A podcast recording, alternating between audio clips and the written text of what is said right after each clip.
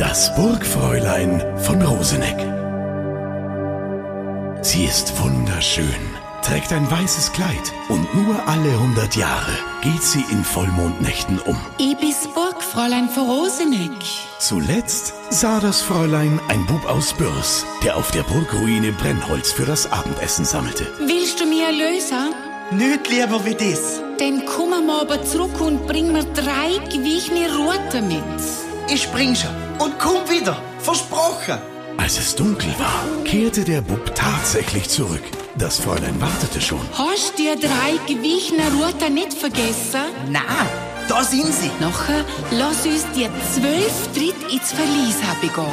Und jetzt pass genau auf. Duna steht eine Schatztruhe und auf der hockt ein großer, grusiger Hund.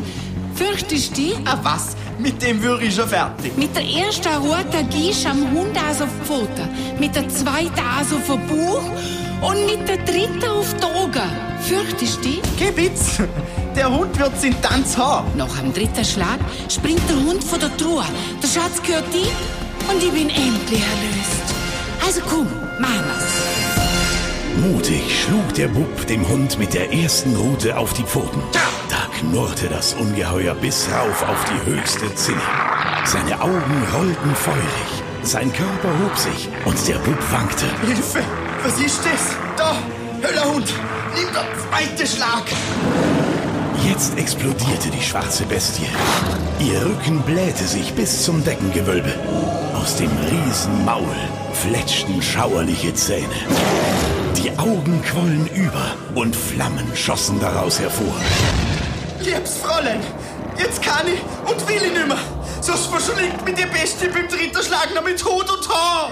Der Bub stürzte die zwölf Treppenstufen wieder hinauf und den Burghügel hinab. In der Hand hielt er noch die dritte Rute. Zurück blieb das Burgfräulein von Roseneck und seufzte traurig. Jetzt muss ich wieder 100 Jahre warten, bis mir ein Mensch erlösen kann. meiner Sinne.